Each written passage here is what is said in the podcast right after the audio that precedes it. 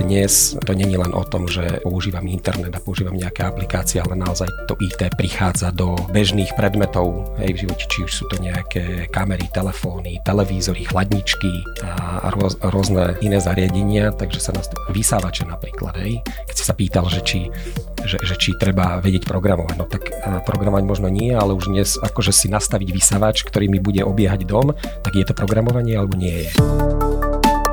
Ajťáci. Datalan podcast. Vítajte pri podcaste Ajťáci. Roman Jaroš, šéf inovácií v spoločnosti Datalan, ktorá patrí na Slovensku medzi lídrov v oblasti technologických služieb a projektov. Roman disponuje technologickým know-how, ktorý získal počas 25 rokov. Roman, ešte raz vítaj. Ahoj. Ajťáci. Moje meno je Maroš Košík, som veľmi rád, že sa dnes príjemne porozprávame. V rámci pôsobenia v spoločnosti Datalan Roman zastrešoval a zastrešuje viacero rozsiahlých projektov v komerčnom sektore aj projektov informatizácie verejnej správy.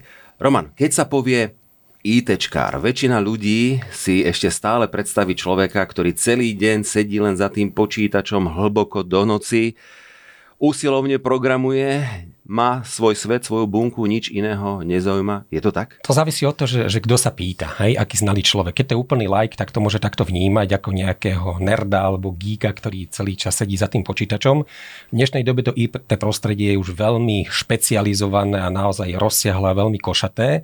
Takže to, to siaha od ľudí, ktorí naozaj sú tí takí tí core programátori až po úroveň nejakého manažmentu a medzi tým je nejaký obrovský priestor. Hej?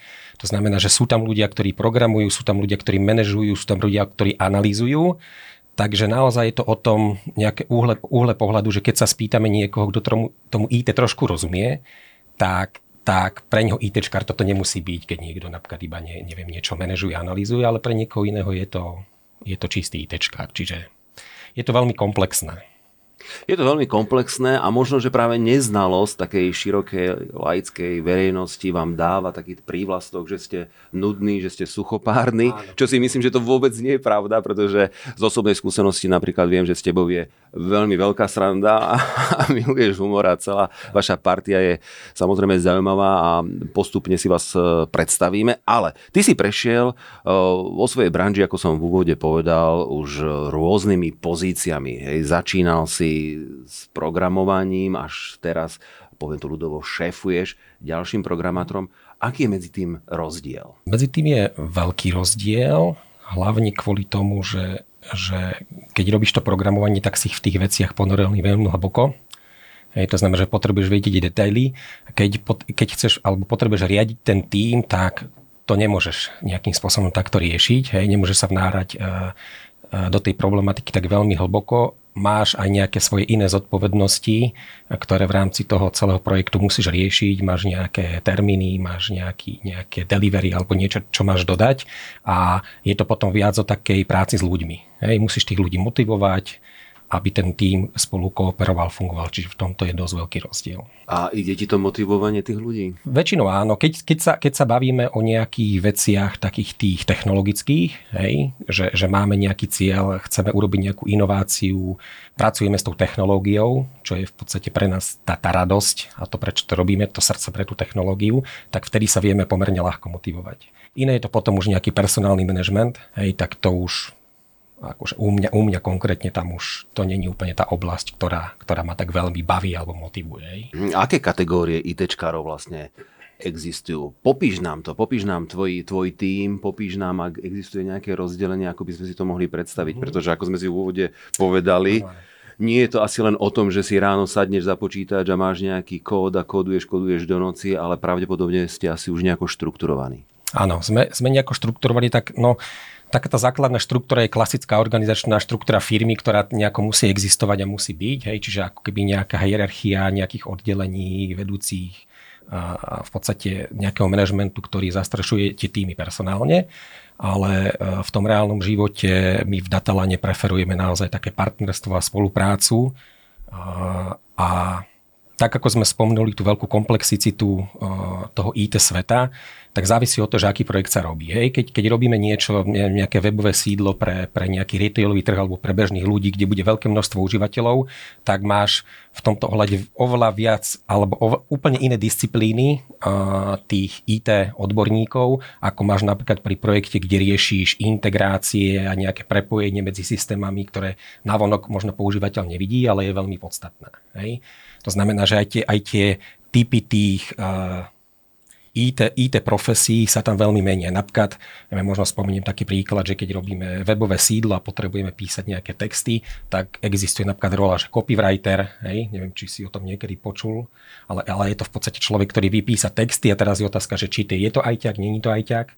Hej, takisto, takisto, keď si zoberiem príklad nejakého testera, hej, že bežný IT tester, je to síce iba nejaký pojem, ale keď sa ponoríš do toho hlbšie, tak tých tých spôsobov testovania môže byť viacej. Môže byť tester, ktorý klika nejakú aplikáciu a testuje jej funkcionalitu ako bežný používateľ, ale, ale, ale existujú testery, ktorí robia automatizované testy, ktoré robia tie integračné testy medzi, medzi tým. Hej. Čiže existujú potom tzv. nejaké AB testovania, kde sa nastavujú dve verzie e, funkcionality softveru alebo vizuálu toho softveru.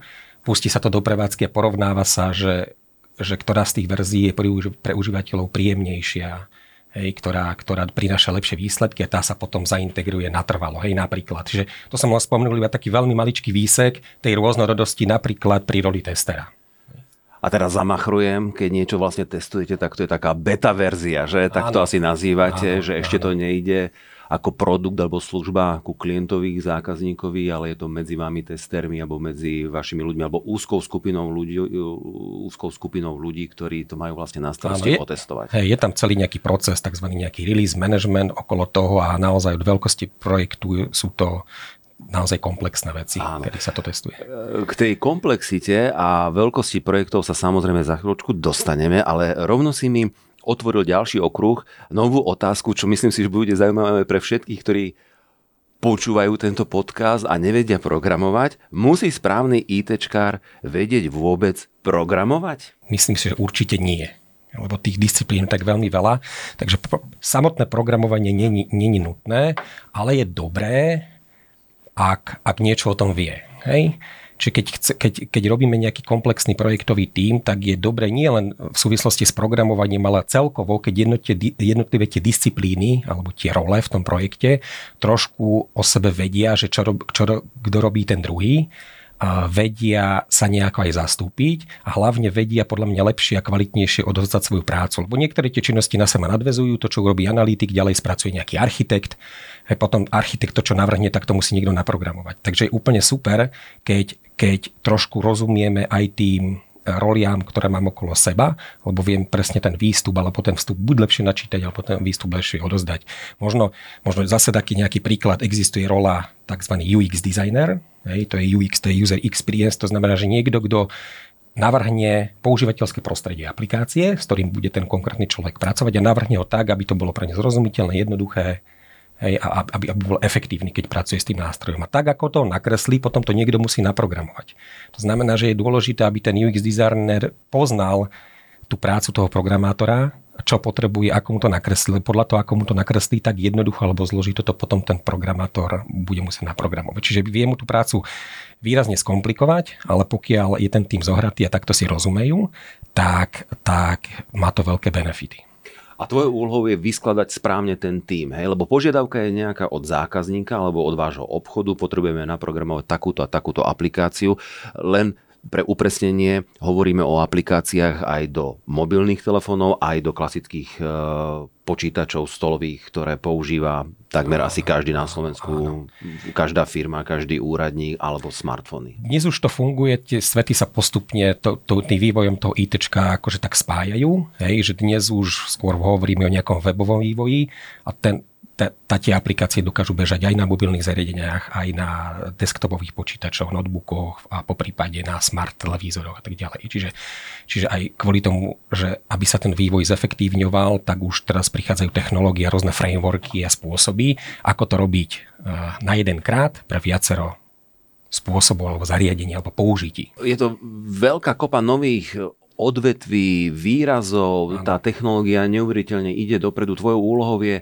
poskladať ten tým. A ako si povedal, tvoj tým vlastne tvorí osoba, špecialista na danú tú a tú oblasť. A teraz mi hneď napadla taká vec, že že keď náhodou niekto meška alebo nesplní si na čas úlohu, nevytvorí sa taký domino efekt, že zrazu ten vývoj zastane a musíš práve pritlačiť, dajme tomu na toho dizajnéra, aby rýchlo odovzdal, alebo možno ten klasický programátor, ten developer, ako ho my poznáme, možno meška, tak nerobí ti to vtedy trošku starosti? Čo urobíš ako šéf potom so svojím tímom? Porada, povieš no, no, no, alebo začnete riešiť tam, kde vám to horí?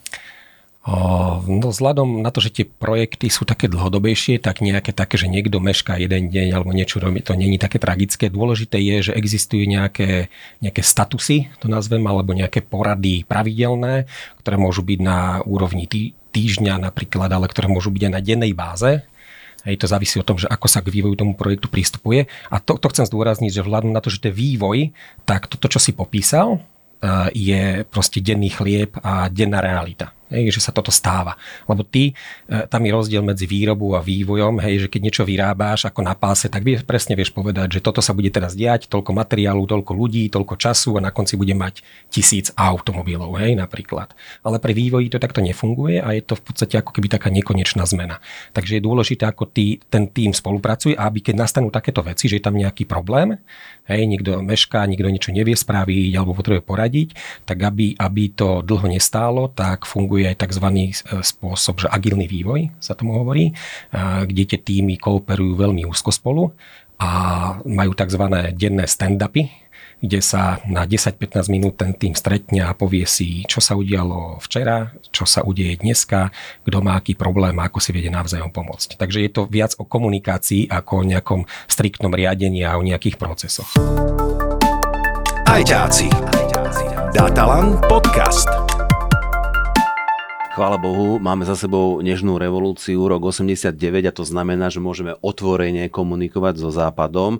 A teraz, ako spomínaš, tento agilný vývoj, toto všetko sa vlastne vymyslelo vonku. Uh, známe Silicon Valley hej, a rôzne iné uh, veľké programátorské domy a vy to už len preberáte, alebo už aj naši ITčkári vedia prísť s niečím novým a preberie to napríklad e, tá Amerika alebo západná Európa. Čo sa týka tých spôsobov toho vývoja, tak tá, tá agilita bola aj pri vývoji tejto, tohto spôsobu práce. Hej? Akože tam, tam, áno, možno tá kolíska je tá, to Silicon Valley, Kalifornia, kde, kde vznikali uh, historicky dávnejšie, že, že, to tam bolo, že sa tam vytvorilo prostredie pre vznik nových nápadov a vlastne všetky tie IT, IT firmy technologické tam začínali. Dneska je to už trošku viac rozvetvené po svete, takže aj, aj ten, tie spôsoby práce, tie metodiky agilného vývoja vznikali postupne. Jasné, sme malá krajina, takže dá sa povedať, že, že väčšina z tých vecí vznikalo v zahraničí a potom postupne sa preberali, ale tiež to nebolo taký nejaký, že zo dňa na deň, ale bol, bol to nejaký, nejaký, eh, nejaký evolučný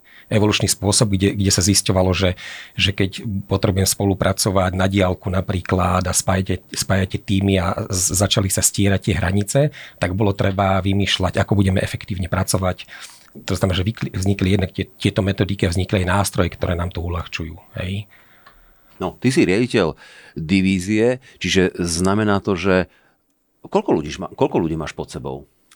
No teraz, e, teraz sme na inováciách, to znamená, že u nás funguje v Datalane nová divízia inovácií, tak tam sme zatiaľ teraz traja, mm-hmm. ale predtým vlastne som viedol segment štátnej správy, tak tam bolo približne 40 ľudí a nejakých 5 oddelení od, od obchodu cez projektový manažment až po tie technologické oddelenia. Áno, k týmto veľkým e, oddeleniam sa dostaneme samozrejme, ale mňa práve zaujíma teraz táto tvoja nová divízia inovácií.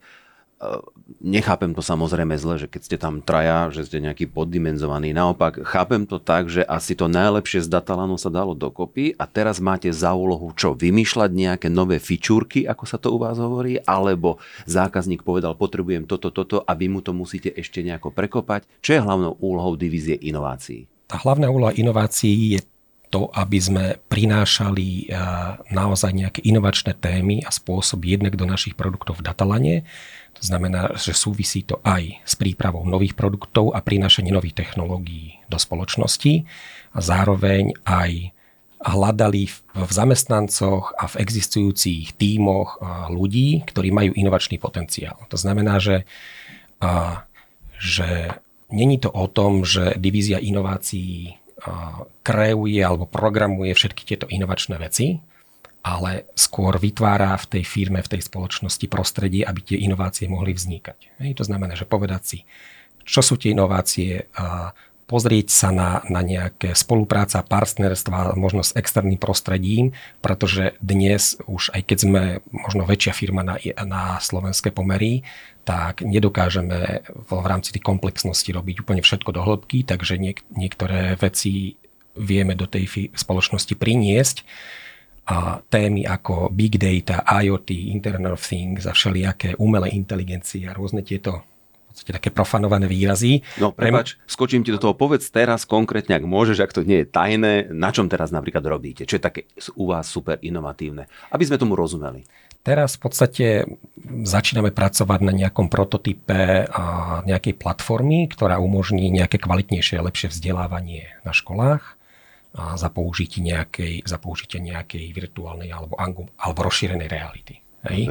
A ešte možno by som k tomu povedal dôležitú mm-hmm. vec, že práve tie inovácie vznikli akože takto oddelenie ako nejaká divízia práve kvôli tomu, lebo v tej operatíve, v tých bežných projektoch, kde máš termíny, nejaký čas, nejaké limity, tak uh, není tam ten priestor a ten mindset, aby si vedel teda nejako kreatívnejšie myslieť a mať ten priestor a takú voľnosť a možno aj také vizionárstvo, ktoré pri tej bežnej operatíve, ktorú denne ten človek robí, tak je logické, že tam, tam to nemôžu úplne pres, vznikať takéto nápady. Takže preto sme to oddelili, aby sme sa trošku, nechcem povedať, že uleteli, alebo trošku, ale, ale trošku oslobodili od, tohto, od tejto zodpovednosti a mali priestor na tú kreativitu. Takže pres, presne teraz o tom to je, že, že, že jednak možno sme teraz malý tým, chceme sa do budúcnosti rozširovať, ale chceme ako keby vyťahovať e, ľudí s potenciálom inovácií aj z tých jednotlivých našich segmentov, ktorí pracujú, aby nám pomohli s nejakými prototypmi. No ja pozerám na teba, rozžiarili sa ti oči, veď toto je úplne, že dream job, ráno prídete do roboty, dáte si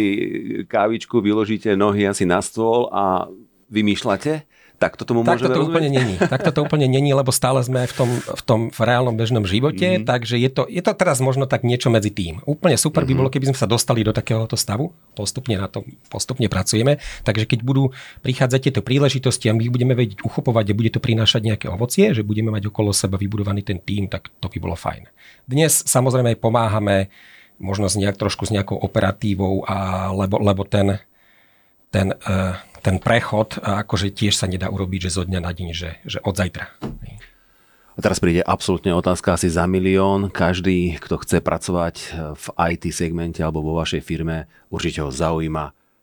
Koho ty potrebuješ do týmu momentálne? Koho hľadáš? Ja potrebujem hlavne ľudí, ktorí splňajú nejaké nazme to, že soft skillsové požiadavky, také tie povahové vlastnosti, hej, viac ma zaujímajú ako nejaké tie hard skills v zmysle, že čo teraz viem, koľko technológií a programovacích jazykov ovládam, lebo to sú všetko veci za mňa, ktoré sa vie človek naučiť. Keď na sebe pracuje, bude v prostredí, kde už má kolegov, ktorí to vedia, ktorí mu vedia pomôcť alebo nejakým svojim štúdiom a rozvojom sa vie k tým vedomostiam dopracovať. K čomu sa ale možno nevie dopracovať, hej, alebo to do nejako dostaneme, buď do vienka alebo výchovou, sú nejaké vlastnosti, nejaká odvaha, nejaká schopnosť e, reagovať na zmeny, schopnosť komunikovať vhodným spôsobom, tak to sú pre mňa akože dôležité e, vlastnosti, ktoré u tých, u tých ľudí hľadám a keď toto sa funguje, to je ako taká, taká tzv. chémia, hej, to, ktorá je tam potrebná, tak to sú ľudia, ktorých hľadám. Čiže nejdem, nejdeme po, po, po tom, že dobre, tak povedz, že jasne, zaujíma ma, že čo si kedy urobil, aké projekty, na čom si pracoval, ale v súvislosti s tým, aby som ja zistil, že do akej miery ten človek má tieto vlastnosti, ktoré potrebujem. Veľmi sa mi páči tvoje moto, jediná istota je zmena. Áno. Popíš nám to. No, že aj v tom projektovom manažmente alebo celkovo v tom vývoji akože sa snažíme plánovať veci, ale čo ja viem teraz 100% z istotu povedať, že ten plán, ktorý dnes spravím, tak zajtra alebo o mesiac, že 100% už nebude platiť alebo sa zmení nejakým spôsobom. Hej? Či pre mňa tá zmena tak sa trošku inšpirujem aj v tej prírode, hej, že, že aj tá príroda sa stále mení a je, je to tá evolúcia, to sa deje aj u nás, takže treba prispôsobiť ten, ten mindset svoj, že tá zmena tu bude a nebude ma to stresovať. Skôr naopak, budem to brať ako príležitosť, lebo sú ľudia, poznáme to X aj z iných oblastí ako z IT, že proste som zabehnutý, nejako pohodlne fungujem a potom sa niečo zmení a mám, mám k tomu nejaký veľký, nejaký veľký odpor. Hej? Takže z takého globálneho hľadiska ja zmenu vnímam vždy ako dobrú vec. A už si to spomenul, že vlastne tieto IT projekty sú dlhodobé. Finále je niekde v dlhšom horizonte, čiže aj človek v tvojom týme a vôbec každý, kto chce pracovať v tejto oblasti, musí byť teda pripravený na tie zmeny, pretože to, čo platilo minulý týždeň, pravdepodobne už nebude platiť o dva týždne. Stačí, že na strane zákazníka sa niečo zmení a už má možno inú požiadavku, alebo vy, divízia inovácií, prídete s niečím novým, presvedčíte zákazníka a začne sa prerábať? Aj takto tomu môžeme rozumieť? To závisí od toho, akého máš zákazníka. Keď máš zákazníka... Ideálneho? Ideálneho, tak áno. No. A keď je zákazník kooperujúci, tak, tak, tak tam sa to dá, ale sú zákazníci, kde na to není absolútne, že tam je že nulový priestor. tak. tak si popíšme takého neideálneho zákazníka. tak väčšinou je to akože v tej, možno v tom štátnom sektore, v tej štátnej správe, Takže tam, tam to je zviazané silno nejakými zmluvami, možno nejakými požiadavkami verejného obstarávania aj z pohľadu nejakej transparentnosti eh, tých verejných obstarávaní, tak sa tam zafixujú na začiatku nejaké veci, ktoré sa veľmi ťažko potom už menia, zvlášť ešte, keď do toho ti vstúpi faktor, že je to financované z nejakých eh, peňazí Európskej únie, čiže tam je väčšia kontrola Takže to je, to je jeden ten pohľad na vec, že a druhý potom je ten it že naozaj na začiatku, keď sa tieto veci akože zazmluvňujú, tak máš veľmi málo informácií o tom, ako ten systém, už reálne ten informačný systém bude fungovať v detailoch, hej, a to budeš kreovať až pri, pri, pri realizácii toho projektu. No ale ty už určité mantinely, ktoré máš nastavené, nedokážeš zmeniť. Či už časové, termínové alebo funkcionálne. No a takže v tomto je to náročné. Ajťáci. Datalan podcast. No prehúpli sme sa do témy a to je práca pre štát. Mnoho ľudí toto vníma skôr ako ako niečo negatívne, ale povedzme si, prečo je dôležité napríklad programovať aj pre ten štát. Už sme tu spomenuli určité slova ako transparentnosť, Európska únia, ale vo verejnosti je občas taká nálada, že ty robíš pre štát, no tak to je určite niečo nekalé a zlé. A vy v Datalane robíte dosť veľa projektov, samozrejme aj pre verejnú a štátnu správu. A keď sme sa aj pripravovali na tento podcast, tak zaznela taká milá veta od Jančiho, ktorý, ktorý bude v, podcaste číslo 2, že, že musíme to predsa, musí to niekto urobiť, aby ten štát fungoval správne, aby tí ľudia fungovali už v 21. storočí, využívali tie telefóny, využívali tie samozrejme svoje stolové počítače, webové rozhrania. Dve otázky. Berieš prácu pre štát ako samozrejme profesionál, nemáš s tým nejaký vnútorný problém, to je prvá otázka. A druhá otázka, prečo to všetko trvá tak dlho práve pre ten štát? Nemám s tým problém pracovať štát, pre štát, lebo si myslím, že je to veľmi jednoduché povedať, že jak to tu nefunguje všetko a je to celé na figu ale to, to nestačí samozrejme. Hej. To znamená, že treba potom ľudí, aby s tým niečo spravili. Niekedy to je e, zdlhavý boj, trošku boj s veternými mlynmi a je to ťažké. Takže niekedy aj, aj mne e, príde obdobie, kedy mi dojde tá energia a, a riešim iné veci a potom sa zase ako keby dobijem, hej, či to je nejaká vlna, vlna tej, tej motivácie a potom zase ma chytí nejaký nejaká motivácia, že treba s tým niečo spraviť, takže toto sa snažíme v Datalane robiť. A tá druhá otázka, prečo to trvá tak dlho? Prečo to trvá tak dlho? No, to... Inak to poviem, že, že pre štát v podstate sa robí akoby dvoma, dvoma spôsobmi, že sú tam, keď ten projekt začína, je nejaké verejné obstarávanie, na začiatku nemáš veľa informácií a potrebuješ sa k niečomu zaviazať, až potom ako keby sa rieši, že rozoberáš to na drobné a, a potýkaš sa s tými problémami. Takže vtedy narážaš na, na nové informácie, mení sa to. E, informačné systémy štátu musia sebou medzi sebou komunikovať, čiže je to naviazené na iné projekty, ktoré paralelne bežia. Niektoré sú naplánované, že pôjde jeden a potom ide druhý, lebo na seba nadvezujú, ale realita potom bude taká, že sa to napríklad vymení, hej, čo v čase mm-hmm. a, a podobne veľa vecí, takže tam to je veľmi ťažké, preto to tak dlho trvá, možno mm-hmm. akože globálne by som povedal.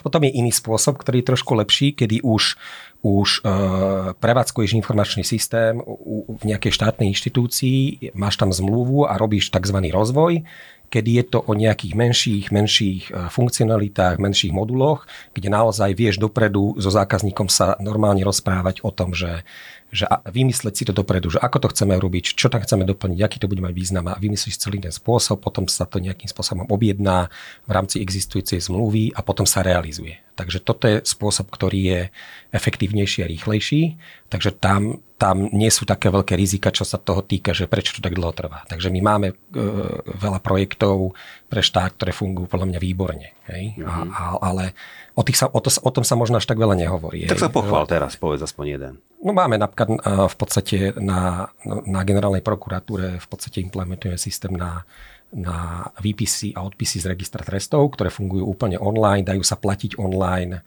Hej, či to je, to je za mňa akože taký uh, success, success use case, ktorý funguje úplne perfektne a používa sa dneska, keď ideš na poštu a chceš si vy, vy, vypýtať výpis obchodného registra, tak v podstate to tečie nielen cez nás, ale lebo hovorím, tam je veľa všelijakých integračných partnerov a je to komplexné, ale toto funguje napríklad výborne. Čiže poznáš všetkých zlodejov na Slovensku, hej, keď prídeš do Nie, roboty. nie, to zase nie. Otvorí si počítač. nie, to bol samozrejme žart. Uh, poďme teraz trošku k tebe, e, do tvojho súkromia. Kedy si začal prvý krát programovať, koľko si mal rokov? Čo si naprogramoval ako prvé? Mal som asi uh, 13, asi 13-14 rokov. Mal som vtedy počítač doma Commodore 64, možno moje ročníky poznajú. A naprogramoval som v Basicu nejakú jednoduchú vec na spočítavanie nejakých skladok vecí pre, do práce pre moju mámu. Hej, takže to, moc, moc, sa potom, moc sa to potom akože nepoužívalo, ale ja som sa na tom celkom dobre zabavil a naučil. Aspoň niekto, hej. Jasné. Prečo ťa bavilo programovanie a nie hranie tých hier, hej, ping-pong a také rôzne prvé strieľačky, hovoríme asi o nejakých 80 rokoch, možno 90 začiatky. Mňa to bavilo, že, že keď to hrali moji spolužiaci, ja som sa bol schopný pri tom aj nejakým spôsobom pozerať na to, jak to hrajú, jak sa na tom bavia, ale nikdy ma nebavilo stráviť akože hodiny na tej hre. Mal som možno jednu obľúbenú hru, ktorá súvisela s nejakou stratégiou, tak tu som nejaký dlhší čas hrával, ale, ale, ale viac ma zaujímalo, že ako tie hry skôr fungujú. Hej, že ako to tam, ako je to možné, ako hej, také, takéto poznanie. Takže potom som sa hra, hrábal v takých tých programátorských témach viac. Mm tvoj kamoš eh, Bill Gates svojho, svojho času priznal, že v začiatkoch Microsoftu osobne kontroloval každý zdrojový kód, pomaly všetko sám programoval a už keď sa z neho stával väčší a väčší šéf, tak stále sa vracal k tomu a mal snahu všetko kontrolovať. Je to aj u teba tak? Uh-huh. Ja keď som v podstate prišiel na ten publik a už som potreboval manažovať väčší tím, tak presne s týmto som sa boril a, a, a bola toto pre mňa výzva nie priamo, že by som chcel nejakým spôsobom programovať, pozerať do toho kódu, ale keď som videl veci, ktoré nefungujú, hej, alebo, alebo som mal nejak, že, že, že taká tá frustrácia trošku z toho, že som nedokázal pomôcť, že najradšej by som išiel do týmu a proste s nimi to riešil a vyriešil ten problém, hej, ale to som si nemohol dovoliť z časového hľadiska, lebo som mal na starosti viacero tých projektov, takže že asi z, tých, z tohto hľadiska. To bolo, že potom, potom človek možno stačí, keď trošku sa s nadhľadom na to pozrie a pokladá tomu týmu správne otázky a tí ľudia, ktorí sú vnorení do tej problematiky, možno niečo nevidia, lebo sú, sú hlboko a ty ako keď to vidíš trošku v širšom kontexte, tak sa vieš opýtať určité veci, ktorých vedia nakopnúť. Hej, aha, toto nás vôbec nenapadlo, že dá sa takto na to pozrieť a trošku taký sedliacký rozum do toho dáš, lebo on to, on to vidí moc z toho expertízneho pohľadu. Jasné. Keď sa pozrieš helikoptérovo na náš IT svet, kde je Slovensko? Máme šancu byť e, konkurencie schopný oproti okolitému svetu? Určite áno. My tu máme veľa šikovných ľudí a, a ono v praxi vidím, že sa to aj tak deje, že rôzne inovácie a startupy vznikajú v nejakých maličkých tímoch, maličkých firmách. Dneska tie veľké korporácie, tie giganty, oni fungujú, ale to nie je úplne to ideálne prostredie na vznik nejakej kreativity a týchto nápadov. Takže častokrát sa stáva, to možno aj ste zachytili v médiách, že, že tie veľké spoločnosti potom kupujú tie malé za, za naozaj veľké peniaze. To znamená, že, že na lokálnej úrovni, a to kľudne sa deje aj na Slovensku, Napríklad slajdu bolo typický príklad, to je na v podstate na prezentácii nejaké ankety, ktoré, ktoré teraz kúpilo Cisco. To bol tak možno jeden príklad za všetky, kde na malej lokálnej úrovni na Slovensku vznikla, vznikol nejaký nápad, ktorý bol dobre zrealizovaný. No a nakoniec to dopadlo, proste, že tá veľká spoločnosť to kúpila. Urobil to Microsoft, urobil, urobil to Google, hej, že takto postupne tí giganti získavajú inovácie, nové technológie týmto spôsobom. Kam sa IT bude posúvať podľa teba? To je ťažká otázka. Koho budete vy napríklad potrebovať, vy veľké IT-čkové firmy? Koho bude potrebovať, už sme to trošku spomenuli, tvoja divízia inovácií. Teraz určite všetci dávajte pozor, ktorí máte záujem pracovať v IT segmente. Budeme potrebovať možno špecialistov eh, na úrovni tých technológií budeme potrebovať špecialistov pre technológie alebo mm, systémy, ktoré budeme my využívať a aplikovať vo svojich produktoch a projektoch to je tá, akože tá hĺbšia úroveň a to za, tých, tých možností je strašne veľa, takže tam treba si vybrať, že, že čo sa bude používať a, a ďalšia vec, že potrebujeme ľudí s nejakým komplexným myslením. Hej, komplexným myslením a schopnosťou mať nejaké vízie, lebo dnes e, proste to není len o tom, že, že používam internet a používam nejaké aplikácie, ale naozaj to IT prichádza do, do bežných predmetov hej, v živote, či už sú to nejaké kamery, telefóny, televízory, chladničky, a rôz, rôzne, rôzne iné zariadenia, takže sa nás vysávače napríklad, hej, keď si sa pýtal, že či, že, že či treba vedieť programovať. No tak e, programovať možno nie, ale už dnes akože si nastaviť vysávač, ktorý mi bude obiehať dom, tak je to programovanie alebo nie je, hej, že, že určitý, určité nejaké takéto myslenie potrebujeme. Čiže potrebujeme takýchto ľudí s takýmito víziami. A hlavne takých, ktorí teraz sa neboja tých zmien. Posledné štyri otázky. Prvá otázka. Čo ťa najviac dokáže rozčuliť v tvojej práci? A taký nejaká nezáujem alebo nezodpovednosť, hej, že, že pristupujem k tomu tak laxne, že, že, že neodovzdám kvalitne svoj výstup a spolieham sa na to, že však nejako to bude. Hej. To ma vie asi najviac rozčuliť. V kontexte rýchleho vývoja IT, myslíš si, že budúcnosť bude vyžadovať, aby každý z nás aspoň trošičku vedel programovať? Ty si už naznačil, že nie, skôr to chce také vizionárske pohľady a myslenie a vôbec vnímanie sveta. Čiže tá mladá generácia, ktorá má možno teraz 10-15 rokov, stačí, že budem dobrý v tých mekých zručnostiach, nemusím byť teda programátor?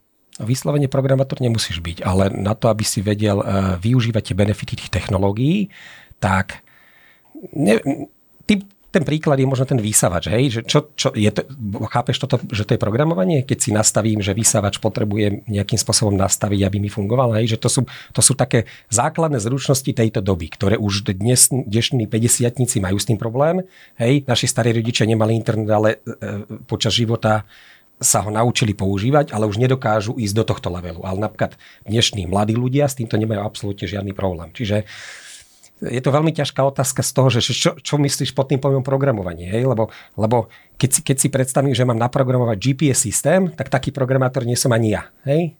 Je, je to veľa o matematike a o takýchto veciach. Ale hej, že, že, že, že tá úroveň toho program, tých úrovní je, je rôzne. Pre niekoho je, že keď si nastaví ten vysávač, tak povie, že ho naprogramoval. Hej? Ale vôbec, keď sa bavíme o tom, že idem programovať e, nejakým spôsobom let alebo nejaké súčiastky e, do vesmíru, tak je to úplne iný level programovania. Niektoré to si ma upokojil, čiže o týždeň ti volám, že mám dobré nápady. Niektoré, e, hovorím teraz o tom programovaní do toho vesmíru, vieš, uh-huh. tam som doma v tom, hej.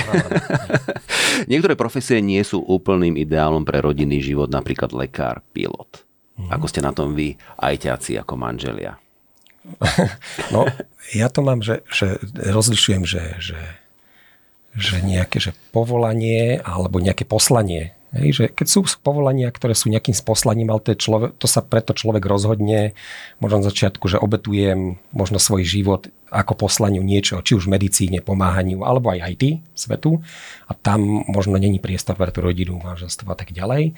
Ale akože e, za mňa ten, ten, to manželstvo je vzťah dvoch ľudí. To znamená, že, že to není o tom, že mám zle manželstvo, lebo som pilot alebo, alebo programátor. Hej, to je iba taká výhovorka za mňa, že úplne nezmysel. Takže je to o pestovaní si toho vzťahu, o prioritách a podľa mňa to vôbec nesúvisí s prácou, ktorú e, vykonávam. Hej. Takže ja si myslím, že som dobrý manžel a a myslím, že to je vďaka kvôli tomu, že mám dobrú manželku. Pozdravujeme manželku, ale samozrejme by sme nezabudli na naše krásne polovičky. Keď sa povie ajťak, tak chápe sa to, to tak, že to, to sú len chlapi. Vôbec nie. Ja som si prešiel, prešiel som si vašou firmou, máte tam milé, príjemné dámy, čiže aj v tvojom týme máš teraz nejaké kolegyne? Áno, alebo... áno. Z, tých, z toho trojčleného týmu je jedna kolegyňa, ale celkovo akože ja v toto vôbec nerozlišujem, ani v tom nevidím nejaký, že, že by muži boli lepší ajťaci alebo niečo podobné, že vôbec, vôbec nie. Presne si mi teraz vybil otázku. Je to, je to, je to generálne, hej, že máte aj šikovné kočky a babi, Presne. nemusíte sa báť, Presne. hláste sa, poďte, treba, Samozrejme. treba robiť v IT segmente. Posledná otázka na záver. Máš nejaký technologický vzor, ktorý obdivuješ? Alebo umelecký, alebo športový? Ja to skôr tak mám, že, sa, že, že to nemám že ako, ako ľudí, ako vzory, ale skôr vnímam ľudí, ktorí ma vedia inšpirovať. Hej? To znamená, že si ako keby vyberám z toho, z toho, z toho, čo buď tí známi alebo menej známi ľudia, čo robia, ako fungujú, ako komunikujú, tak sú veci, ktoré ma inšpirujú a z toho sa snažím si poskladať svoj virtuálny dokonalý vzor. Čiže nemám to tak, že by som povedal, že Elon Musk je môj vzor, hej, lebo lebo, lebo je veľa vecí, ktoré, ktoré ma fascinujú na ňom a je veľa vecí, ktoré mi vadia, ale, ale inšpirujem. Hej? A inšpiruje ľudia, ktorí sú okolo mňa, ktorí možno nie sú slávni, ale, ale ma motivujú možno byť lepším alebo múdrejším, ako, ako som. Roman, ja ti veľmi pekne ďakujem, že si si našiel čas a trošku si nám pootvoril dvere IT sveta. A ja ďakujem. Rozprával som sa s Romanom Jarošom, šéfom inovácií spoločnosti Datalan a už sa teším na podcast Ajťáci 2. Mojím hostom bude Jan Krausko, vedúci vývoja v zátvorke, ak chcete šéfik, teda ďalší, ktorý zodpovedá za architektúru, vývoj a integráciu riešení v praxi. Moje meno je Maroš Košík a teším sa na vás na budúce. Ajťáci. Datalan podcast.